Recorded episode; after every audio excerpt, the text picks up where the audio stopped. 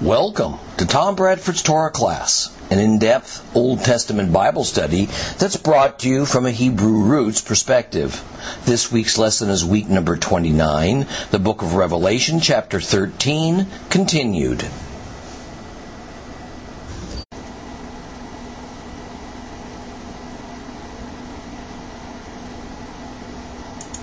We only got to verse 6 of chapter 13 last week, but there's still more to say about those first several verses that makes it important to spend some time with them.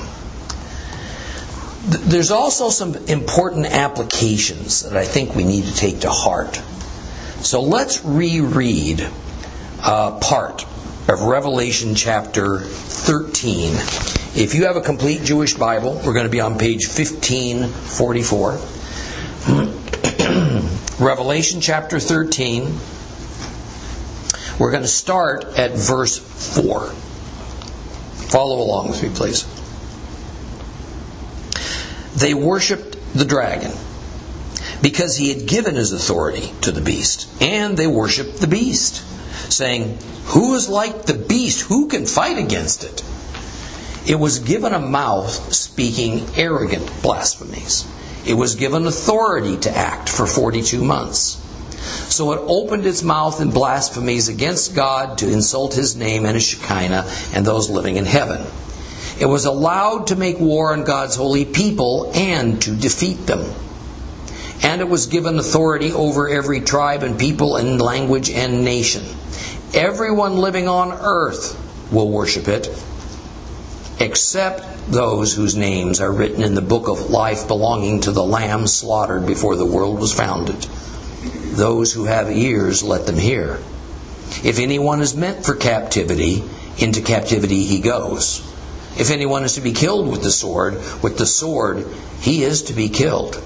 This is when God's holy people must persevere and trust. Then I saw another beast coming up out of the earth. It had two horns like those of a lamb, but it spoke like a dragon. It exercises all the authority of the first beast in its presence.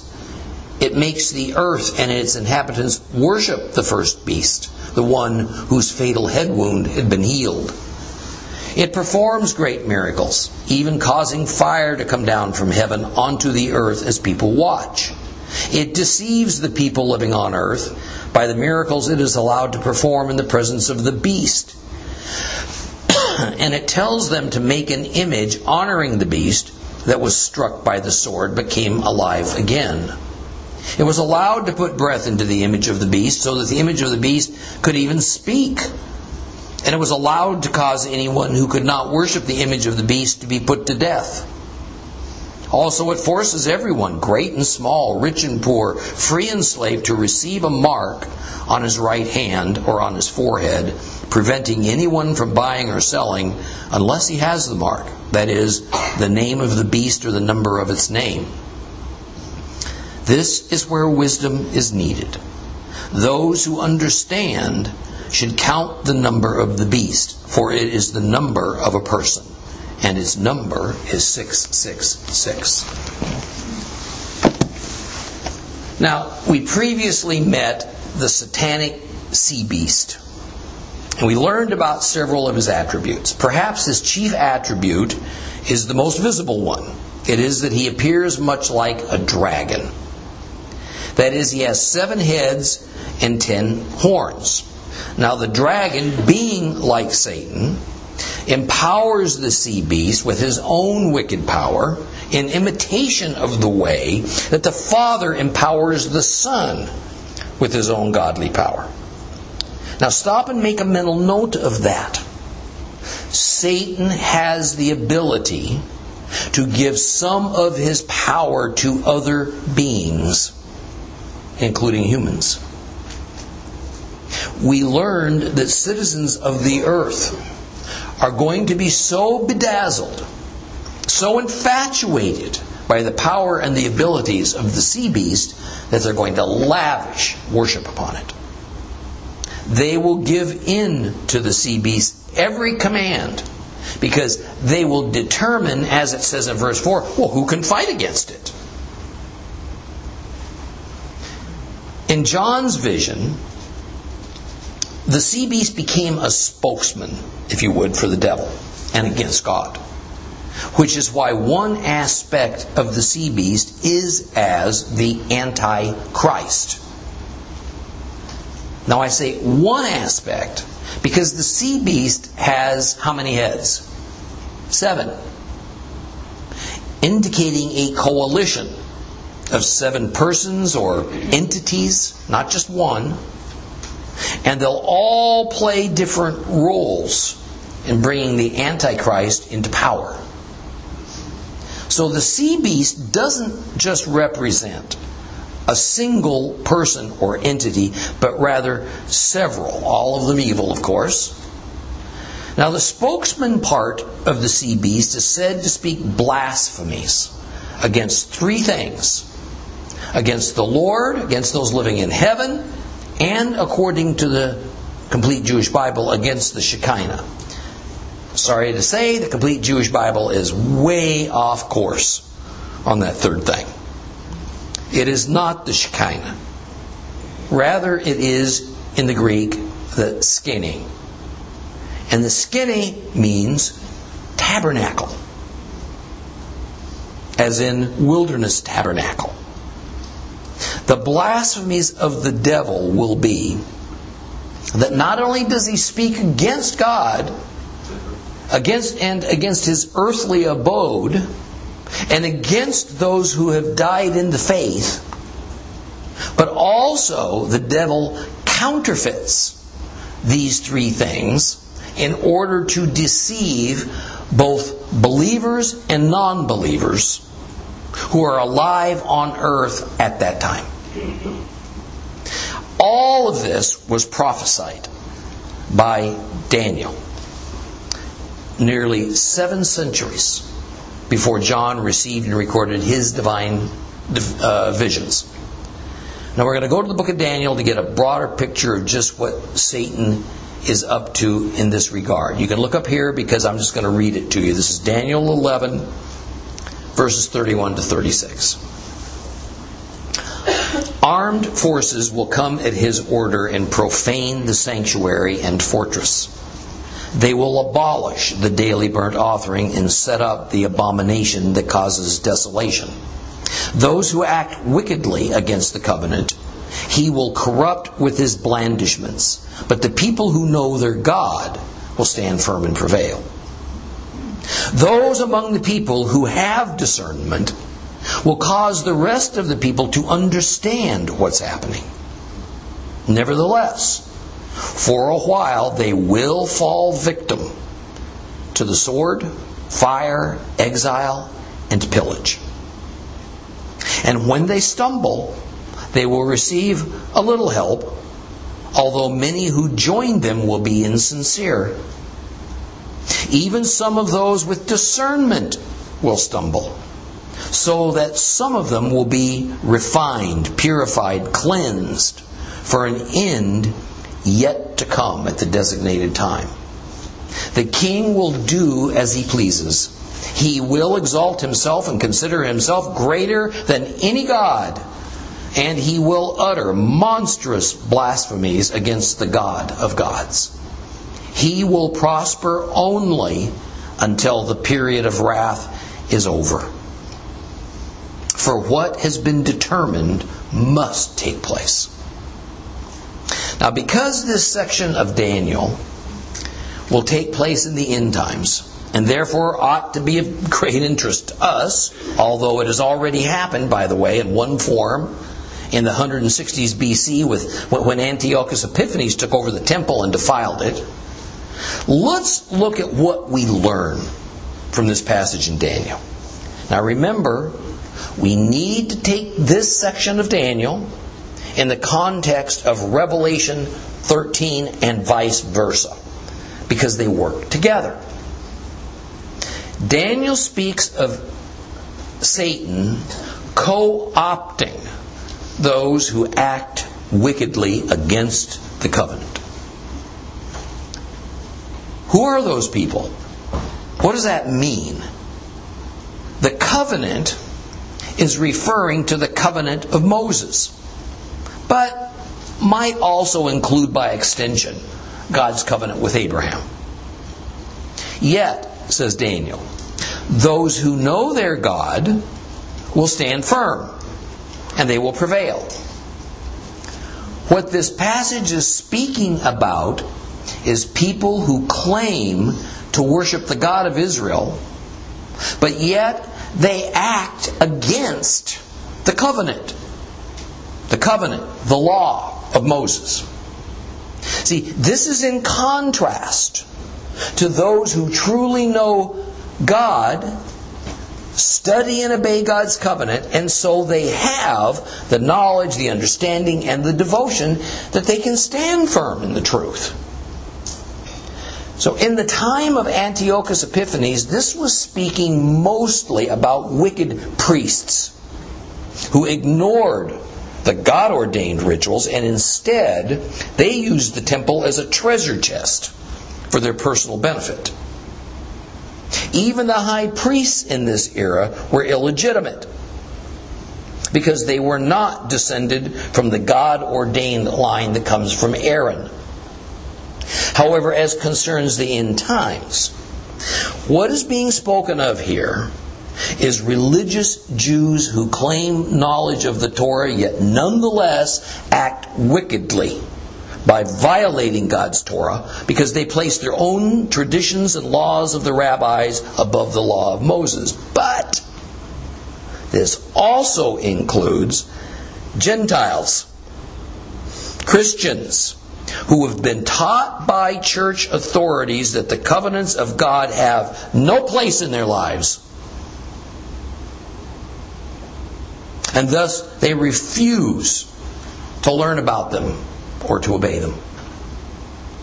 So these Christians, this group of Christians, indeed acts wickedly against the covenant, all the time thinking they're supposed to. And also believing that ignoring, even slandering, God's laws and commandments, well, that's the righteous thing for Christians to do as is condemning other believers who do try to uphold those commandments. Both groups, religious Jews and Gentile Christians, who are said to act wickedly against the covenant, are therefore easy marks for the dragon. They're easy for him to co opt. Why? Because they lack wisdom, they lack divine truth and instead rely on weak man made doctrines and traditions, perhaps accompanied with kind of a patchwork Bible passages that's used to validate their position against the covenant. However, says Daniel, other God worshippers, as it says, who truly know God, those who do not act wickedly against the covenant, will be able to stand firm and continue to be obedient to Yahweh. So I want to be clear. This is important. This is not a contrast that we're reading about between pagans and God worshippers. This is a separation of those who claim to worship God but do not obey Him versus those who claim to know God but do obey Him, and their obedience is based on God's covenant. Christ commented on this exact matter. And it's something you've heard me quote a hundred times at least in here in Matthew 5 17 through 19. Please again think about all the context you've just heard. Now, hear this. Do not think I've come to abolish the Torah or the prophets. I've not come to abolish, but to complete. Yes, indeed, I tell you that until heaven and earth passes away, not so much as a yud or a stroke's going to pass from the Torah, not until everything that must happen has happened. So, and here's the bottom line. So, whoever disobeys the least of these commandments and teaches others to do so is going to be called the least in the kingdom of heaven. But whoever obeys them, whoever teaches them, will be called great in the kingdom of heaven. You see, all that works together. See, I get a substantial volume of email. Um, and as you might imagine, there is a short list of a few questions and comments that I get repeatedly. Now, one that I regularly receive goes something like this. Why do you constantly quote Matthew 5 17 through 19? With Jesus saying that he didn't abolish the law. How about what Paul says in Romans 7 or Galatians 3? In other words, while these emailing folks don't deny that Christ said that he didn't abolish the law and that his followers should obey those laws. And believers' future status in heaven is going to depend on that level of obedience to the covenant. In their minds, Paul tells a different story. And he tells us that the law is abolished, and so obedience no longer matters. And they prefer to go with Paul and fault me for going with Christ. Now, I usually reply by pointing out two things. First, the last time I checked, Christ is the master and Paul's the disciple.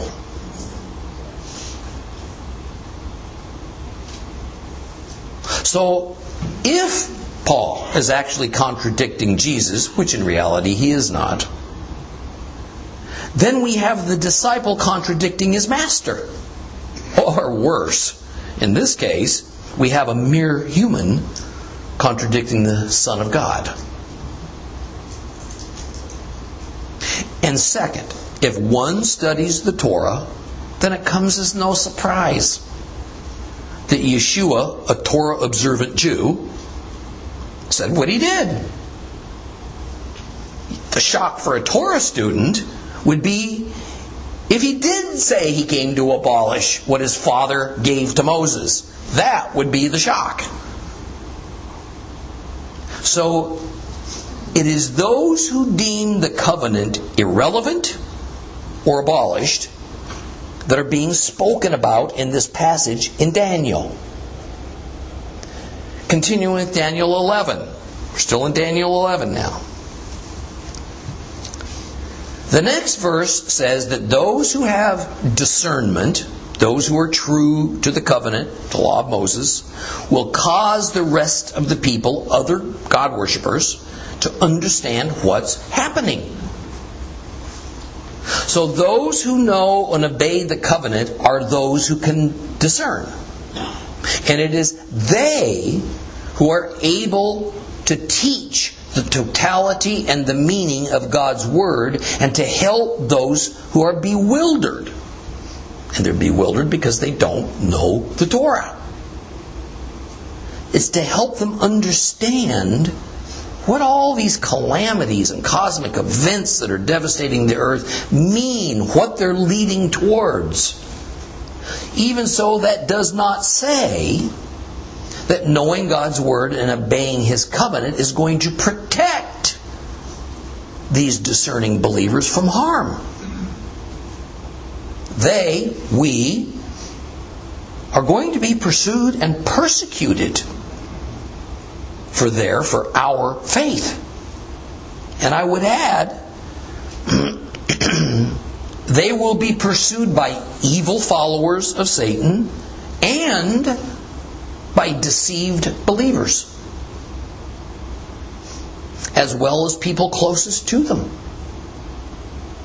Yeshua spoke a warning about this happening that we find in the gospel accounts.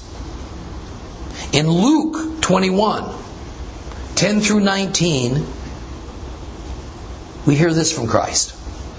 Then he told them, People will fight each other Nations will fight each other. There will be great earthquakes. There will be academic, uh, uh, epidemics. There will be famines in various places.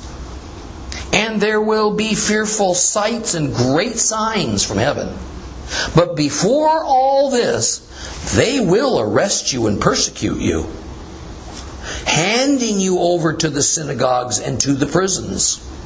And you will be brought before kings and governors.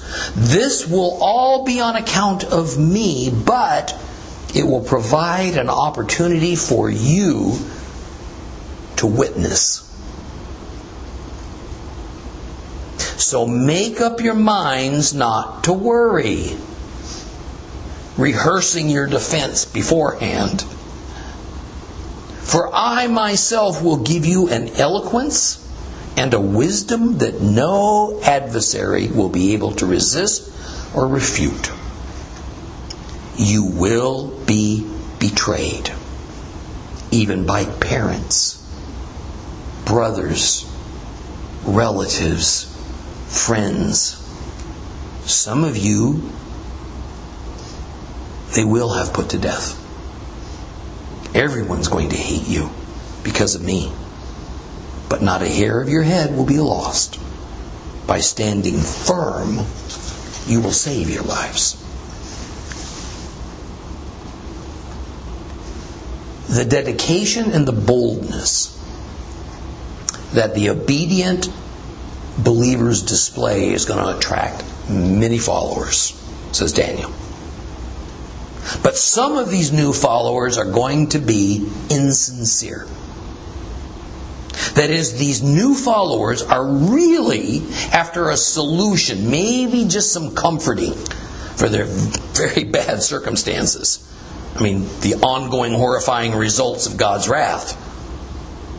Not so much have they had a true change of heart with a new goal of an intimate relationship with God coupled with an intent to obey Him. So, when they realize actual trust in God and obedience to His covenant is not some magic elixir that protects or saves them from earthly trials and tribulations, they're going to lose interest.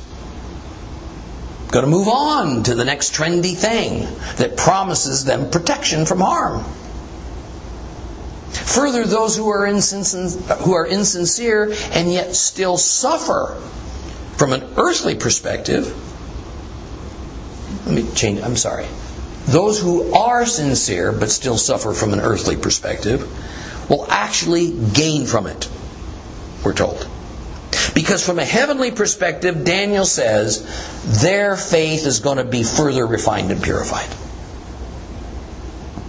And finally, in Daniel 11, 36, we come to the part where the king, Satan, in the form of the sea beast, or probably better way to think about it, the Antichrist, he will consider himself greater than God and will utter monstrous blasphemies, as we find John reiterating, by the way, in Revelation 13:6.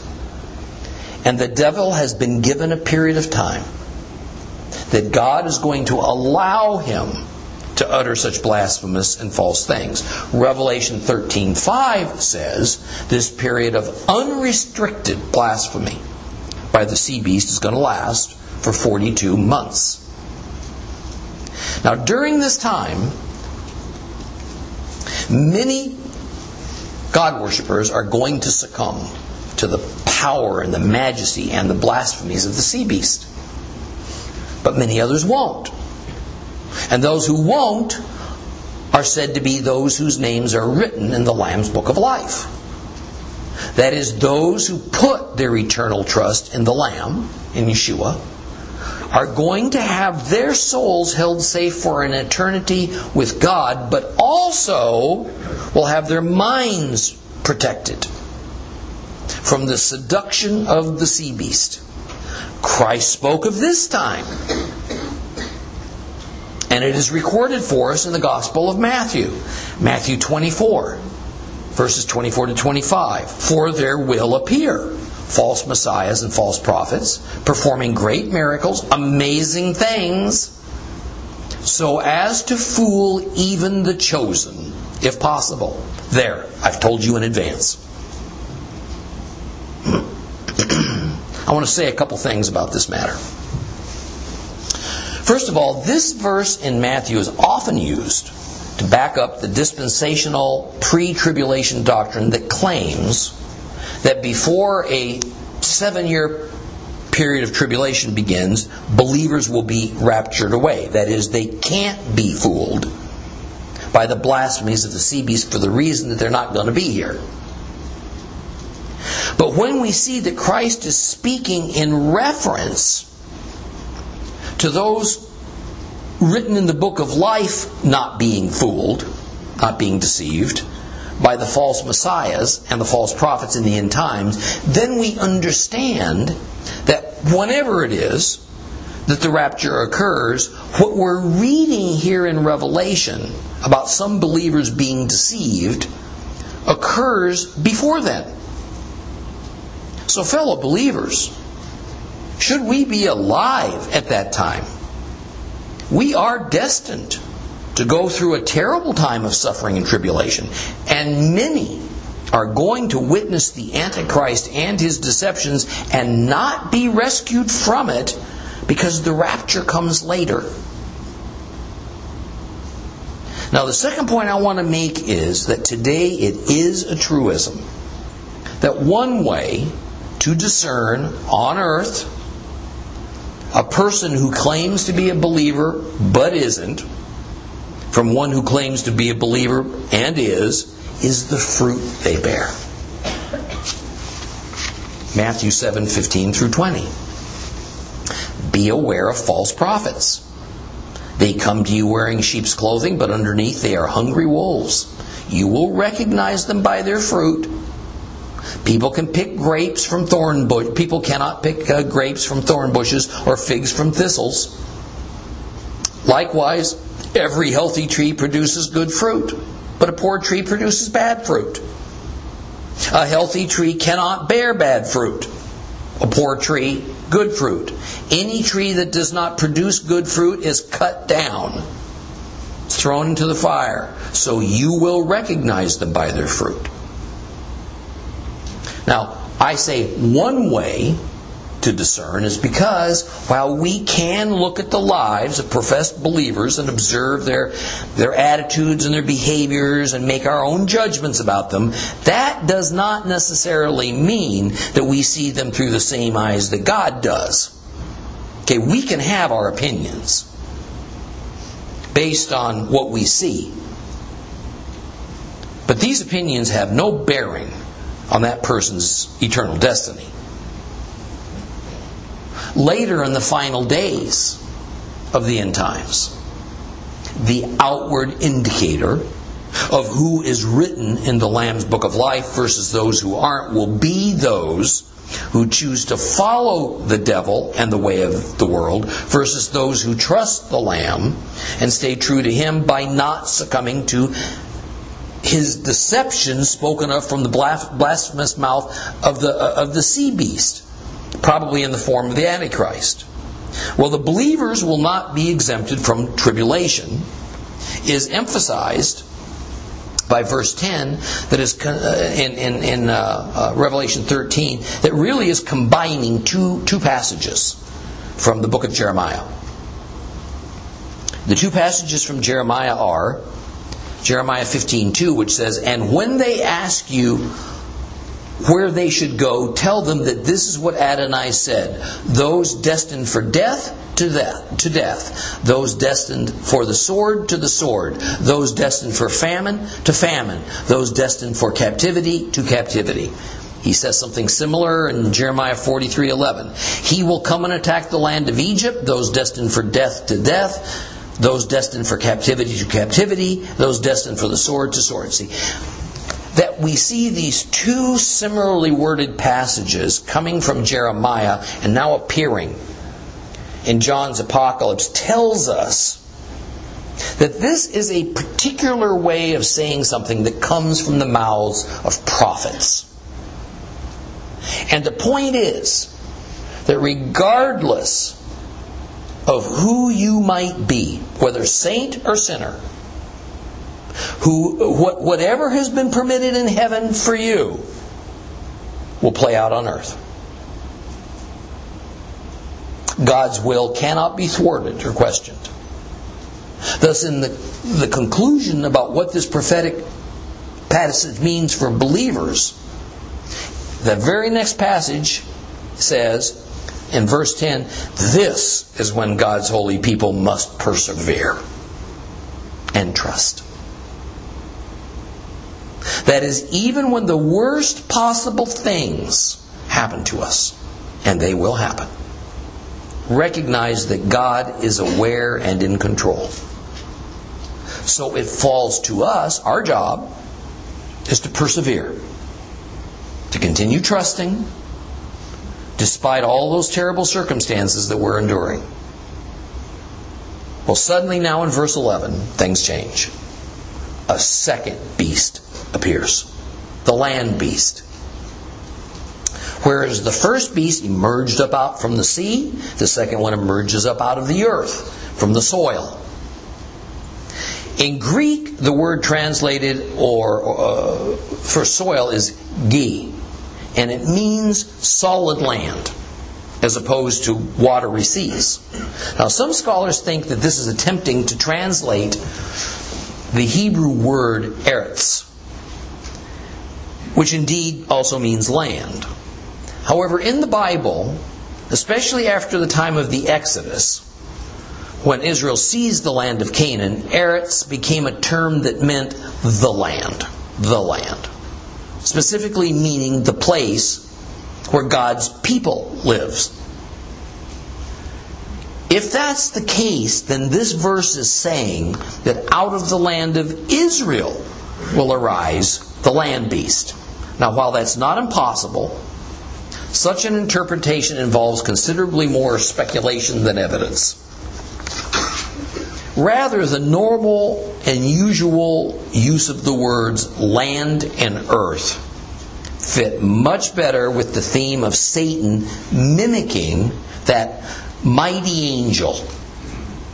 All right, his and, and, and his symbolic assertion back from Revelation chapter 10 by putting one foot on the land, the other foot on the sea, that God is sovereign over all parts of the globe.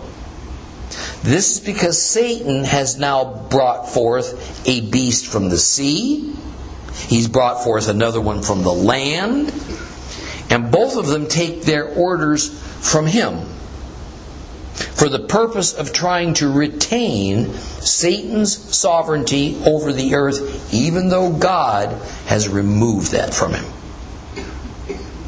Michael's war. Remember that? Michael's war against Satan and his victory over him in heaven.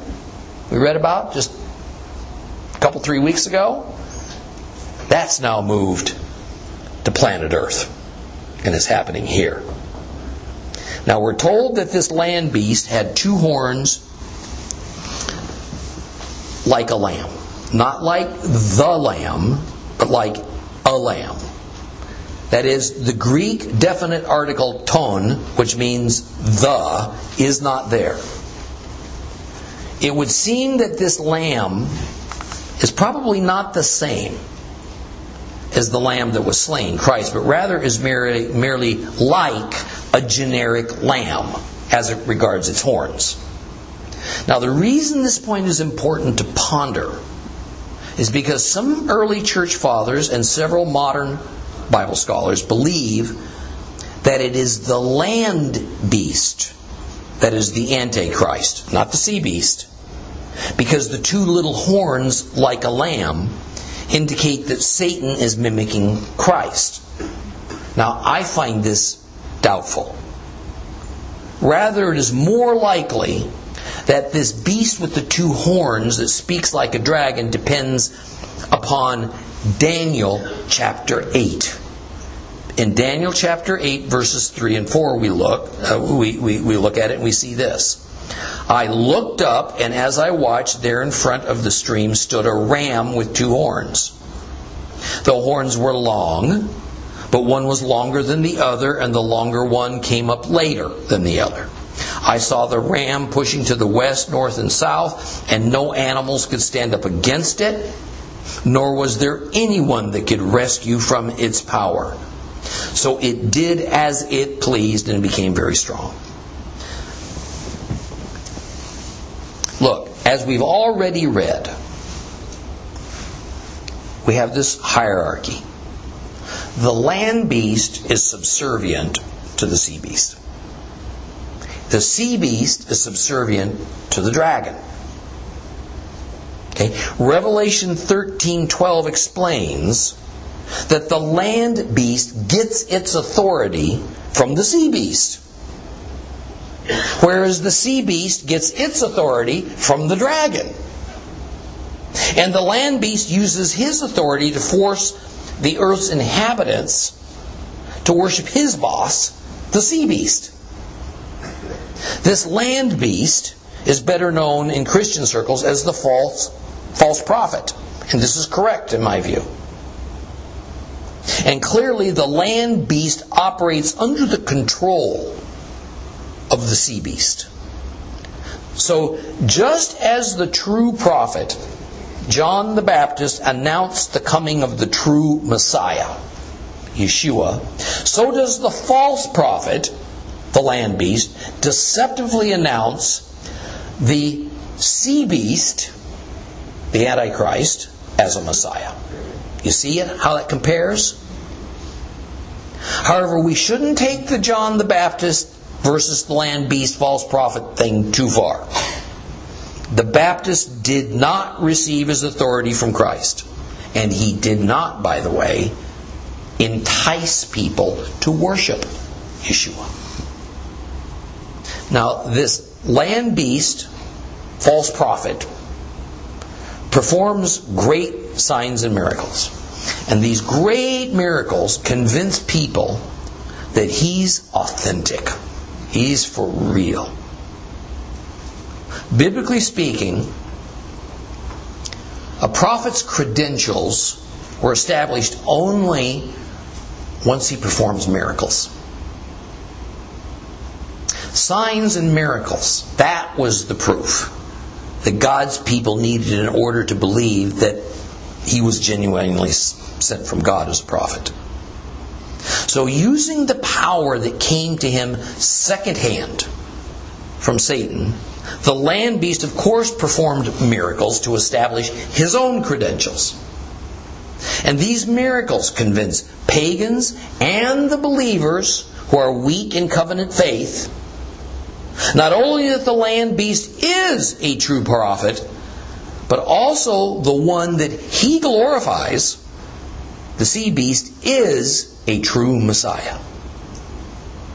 This connects us back to verse 8 when we are told that everyone living on earth will worship the beast, meaning the sea beast, that is also the Antichrist, except for those whose names are written in the Lamb's Book of Life. And those who are written in the Book of Life are identified as those who do not act wickedly against the covenant.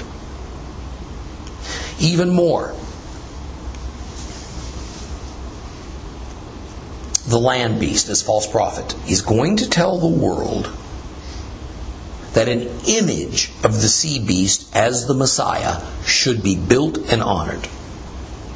And once it's built, the land beast will use its satanic power to make that image come alive to the point that it can speak. Now, upon this mind boggling happening that no doubt is going to be broadcast worldwide, who among men could argue against the reality of the other worldly power and abilities of the Antichrist and his false prophet? I mean, clearly, those deniers who refuse to worship the image of the beast would likely fall mostly into one category. True, knowledgeable, devoted believers that see through this fraud and know that it's Satan's doing, not God's. Now, naturally, a believer in the, in, in, in the God of the Bible could not possibly knowingly bow down to a talking image, no matter the personal cost. And so, according to verse 15, those who refuse to worship the talking image are going to be executed. Now, from a practical viewpoint, think about this. Would the Antichrist and his henchmen know who among the several billion people still alive on our planet refuses to bow down to the talking image? How are they going to know? Peer pressure, political correctness, a mob mindset. These are all very powerful forces, especially when fear and self preservation are at stake. And by the way, this is nothing new to humanity. Nearly every generation and every culture has examples of this in action. While many examples, past and present, are available for me to use, perhaps the easiest one, the most recognizable one, in our time to compare with the end times insistence that all humans worship the image of the beast or die is the nearly global climate change hysteria. And by the way, I'm not debating or commenting on whether climate change does or doesn't exist. That's not my point. Those who subscribe to whatever is, is your current belief about the existence and extent and cause and ultimate effects of climate change have coined a name for those who are skeptical of it or reject it outright. They are deemed deniers. And in the climate change adherence mind, a denier is a dirty name, akin to being labeled a traitor to mankind. Today, there are serious calls in Europe and in the USA for climate change denial to be classified as a crime against humanity. Serious calls. Therefore, those judged as deniers would become criminals and would be prosecuted. Again, I'm not taking sides on this issue. Rather, I'm saying that it is not unusual that when a perceived danger erupts and a large, vocal, and determined number of people decide that everyone must join them and all who don't are worthy only of scorn, or worse, precious few are going to resist. Because keeping their friends, reputations, fortunes, mortal lives are important to them. So it's not a very major leap to see just how easy it is going to be for the Antichrist and the false prophet to force all humans to bow down to the image for them to, for them to ferret out the deniers who are going to consist mostly of believers in Christ. The image deniers neighbors, maybe even members of their own families, are going to turn, turn them in as a civic duty. You know, we only have to look back a few decades to Hitler's Germany to see this very thing happen with the full belief of many German Christians that obeying Hitler's agenda was the right and righteous thing to do for the sake of their country, if not for the whole world. Well, then verse 16 brings up one of the most well known apocryphal scenarios of modern times the mark of the beast. Now, the words of the scripture passage are quite clear that the evil trio of the dragon and the sea beast and the land beast, also known as Satan and the Antichrist and the false prophet, they will put into place worldwide a requirement that a special mark be placed on every person's right hand or on his forehead, otherwise, that person may not buy or sell. Now, the mantra among Western Christians today is that the technology that finally exists in the 21st century could make something like this completely possible. But in fact, marking people to control them in various ways is ancient practice in the Roman era, soldiers were branded, usually on their hands. Slaves were branded as well. In the reign of Decius, who was uh, a Roman emperor in uh, 250 AD, every man had to present a certificate that he had sacrificed to Caesar or he was not allowed to earn a living. That man could even face prison or death. So in modern times, naturally, modern technology could be employed to control buying or selling on a near global basis. I'm not even going to get into all the speculations of how it could be done because it is endless. I will say, however, that for me, without doubt, the first step for government to strictly control financial transactions is that you have to end the use of cash. You have to. And in fact, the use of cash is on its way out in all the major world economies. Now, Sweden is very nearly a cashless society. You cannot buy so little as a pastry with cash. Merchants no longer have cash drawers there. They don't keep any cash on hand. None of the major banks handle cash any longer. If one is so unfortunate as to have some cash that you need to deposit, you pay a fee for the privilege. Therefore, all monetary transactions are digital. And it's accomplished with cards and PIN numbers and passwords. Uh, we, we, all, we know all about that.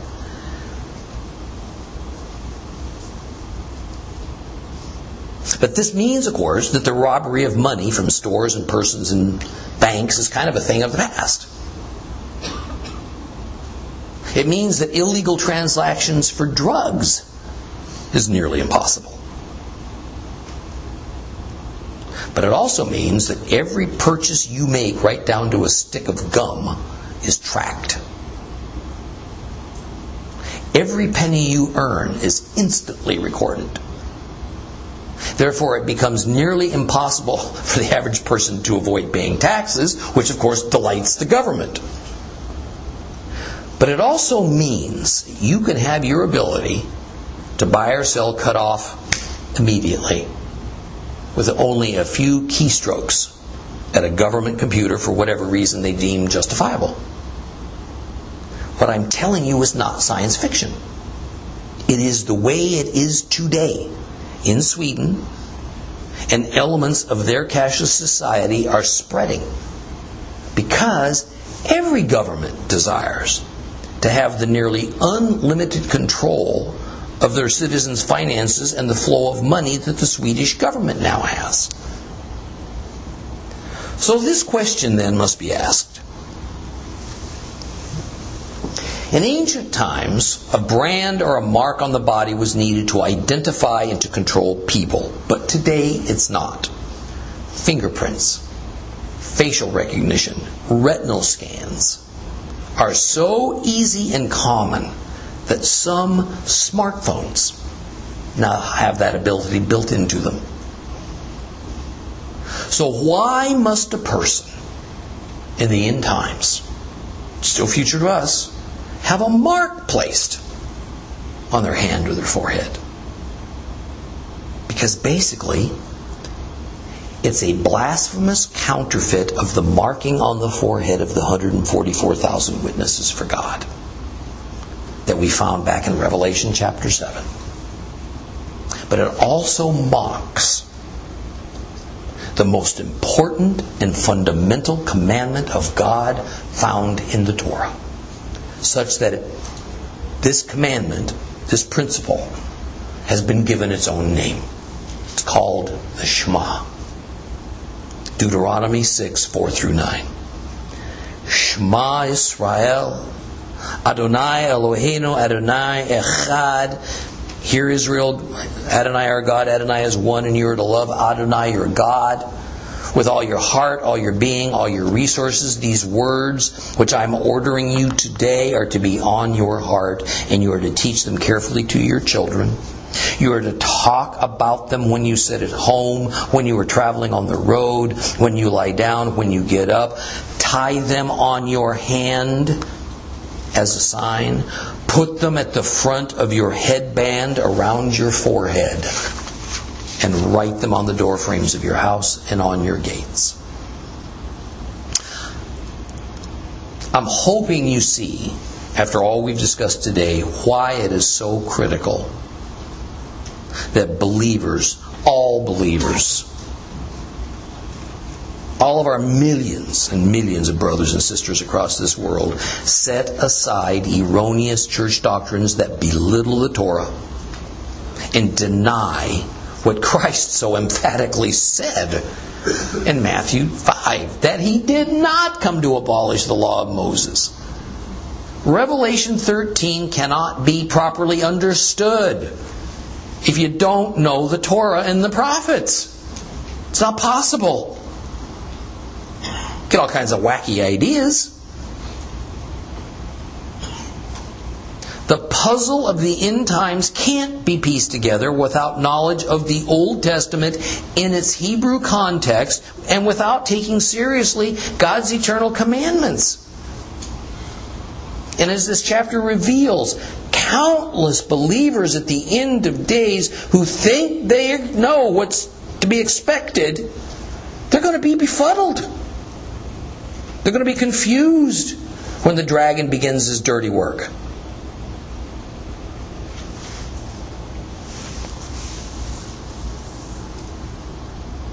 And then, especially when the Antichrist and the false prophet emerge, because these believers are going to have been fed nonsensical doctrines and traditions while being told that God's word prior to the book of Matthew has no value or meaning for you in your life.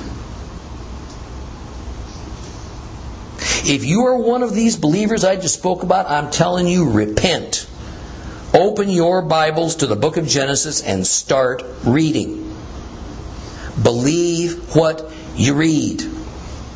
And especially believe that it's for you today.